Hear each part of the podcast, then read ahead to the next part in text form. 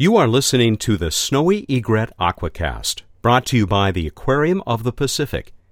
These wading birds with snowy white feathers are found throughout the estuaries, tide flats, marine, and fresh waterways of the Western Hemisphere. Standing about two feet tall, with a wingspan of up to three feet, long black legs, and vivid yellow slippers, this striking bird hunts for its prey in the shallow waters of North America. Elegant appearance and graceful movements are deceptive, as the snowy egret is a formidable predator in estuaries. Using its feet, they stir up small fish, lizards, crustaceans, and frogs, and then spear their prey with long, sharp beaks. Males are slightly larger than females, and when mature, during the breeding season, are adorned with long, delicate plumes on their heads, necks, and backs.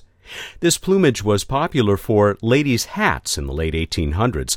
So many birds were taken for their feathers that they almost became extinct by 1910.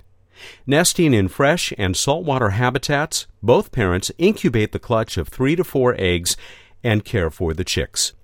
While their numbers have increased significantly since the early 1900s, snowy egrets still face challenges to their long term survival.